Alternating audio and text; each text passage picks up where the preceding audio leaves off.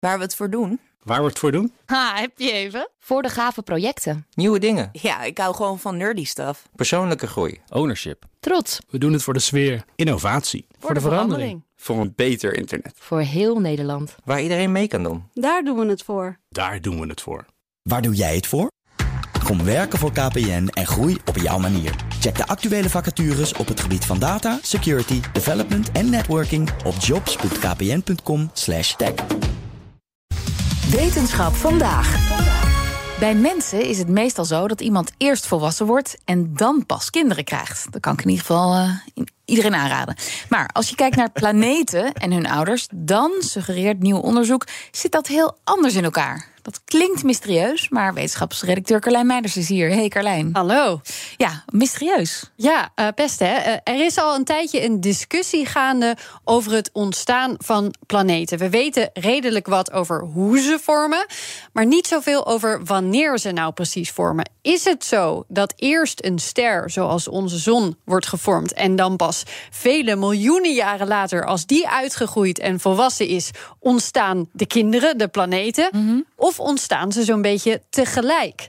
In een nieuw onderzoek hebben ze geprobeerd daar het antwoord op te vinden. En wat ze hebben gezien suggereert dat dat laatste waar is. Planeten en hun ouders, de sterren, groeien samen op. Ah, maar hoe zoek je dat uit? Hoe vind je het antwoord? Ja, in dit geval hebben ze daarvoor gekeken naar witte dwergen. En dan ook nog eens naar vervuilde witte dwergen. Dan vraag je je natuurlijk af wat dat precies is. In dit verband wel, ja. Ja, een witte dwerg of white dwarf. Het antwoord komt van Cambridge-onderzoeker Amy Bonser. So if we imagine our sun in about 5 billion years' time, it will run out of fuel in its center and will lose lots of its mass and it leaves behind this compact, faint remnant of its former self. And that's what we call a white dwarf. Stervende, hele oude sterren zijn het dus eigenlijk. Uh, die ooit leken op onze ster, de zon. En als je het dan hebt over vervuilde witte dwergen, dan slaat dat op de hoeveelheid verschillende elementen die in hun atmosfeer worden gevonden. En wat vertellen die vervuilde witte dwergen dan over hoe planeten en sterren ontstaan?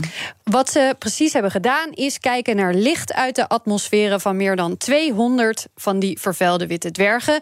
Eerder is hier ook wel eens naar gekeken, maar ging het meestal om een handjevol van deze sterren. Dit is een flink aantal meer, dus dat vertelt je ook meer. Bijvoorbeeld over hoe vaak iets voorkomt.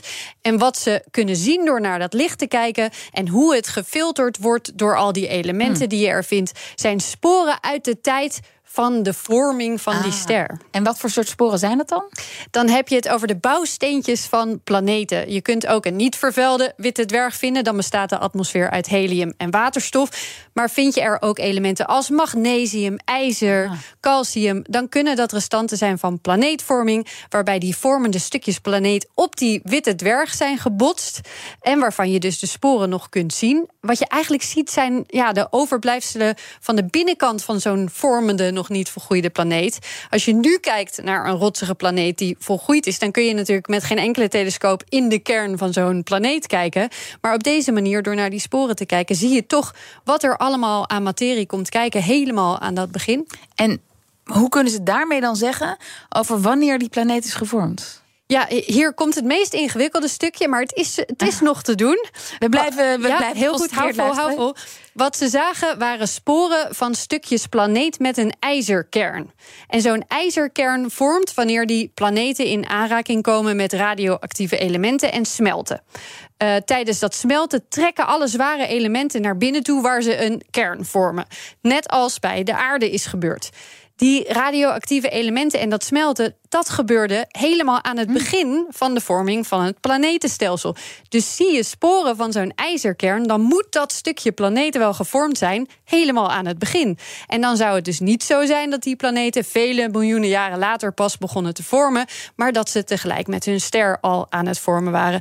Dat betekent ook, als dat klopt, dat vroege planeten zoals Jupiter en Saturnus veel eerder al begonnen te vormen dan tot nu toe werd gedacht. Heel uitgebreid onderzoek, maar hoe, weet, hoe zeker weten ze het al? Ja, nou, dit is een beetje een kwestie van hoe meer data, hoe zekerder je iets weet. En gelukkig komt er nog meer nieuwe data aan.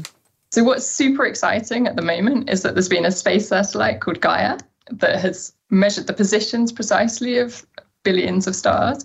And from that we've been identifying lots of new stars that we knew before, but now we can say they're white dwarfs. Dat betekent dat er straks honderden en honderden vervuilde witte dwergen in detail vergeleken kunnen worden. Uh, daar hebben ze ook modellen voor om daar dan conclusies uit te kunnen trekken. Dan kunnen ze nog meer zeggen over welke elementen er in die atmosfeer zitten en wat dat zegt over die planeten met zo'n harde kern. we've been looking into exactly what the composition of those cores are and what the iron to nickel ratio is that and what that tells you about the conditions when that exoplanetary body formed a core were like. En dat zegt weer iets over wat er nou nodig is voor het vormen van planeten. Wat er nodig is om een planeet te vormen zoals onze aarde. En dat helpt ook weer bij de zoektocht naar vergelijkbare rotsachtige planeten. Hm. waarop leven mogelijk kan bestaan. Ja, maar ik, ik, ik probeer het dan een beetje voor me te zien. Hè? Want uh, ik, uh, ik vind het best ingewikkeld. Je, je ziet toch altijd in de films en series dat er een, een soort van een ontploffing is en dan ontstaat er een ster. Maar dan zou het dus zo zijn dat er direct ook planeetjes zijn. Maar het moet van materie gemaakt worden. Hoe, waar nou, komen die dan in één keer vandaan? Van, het, van de stofdeeltjes en alle deeltjes die op dat moment in zo'n ring bestaan. Maar daarvan werd gedacht dat dat veel langer duurde voordat dat dan een planeet ging voordat vormen. Dat gaat klonten als. Ja, uh, ja. Nou ja, zo zou je het kunnen zien. Maar dat gaat dus veel sneller dan we eerder dachten. Dus dan in één keer, hop, heb je allemaal bolletjes. Ja, hop, hop, zou ze niet willen zeggen. hop, maar, dankjewel maar sneller dan we dachten, ja. Wetenschap vandaag is mede mogelijk gemaakt door Brightlands. Knowledge Crossing Borders. Ook Thomas van Zeil vind je in de BNR-app. Je kunt live naar mij luisteren in Zaken doen. De BNR-app met breaking news, het laatste zakelijke nieuws... en je vindt er alle BNR-podcasts, bijvoorbeeld Het Nieuwe Geld. Download nu de gratis BNR-app en blijf scherp.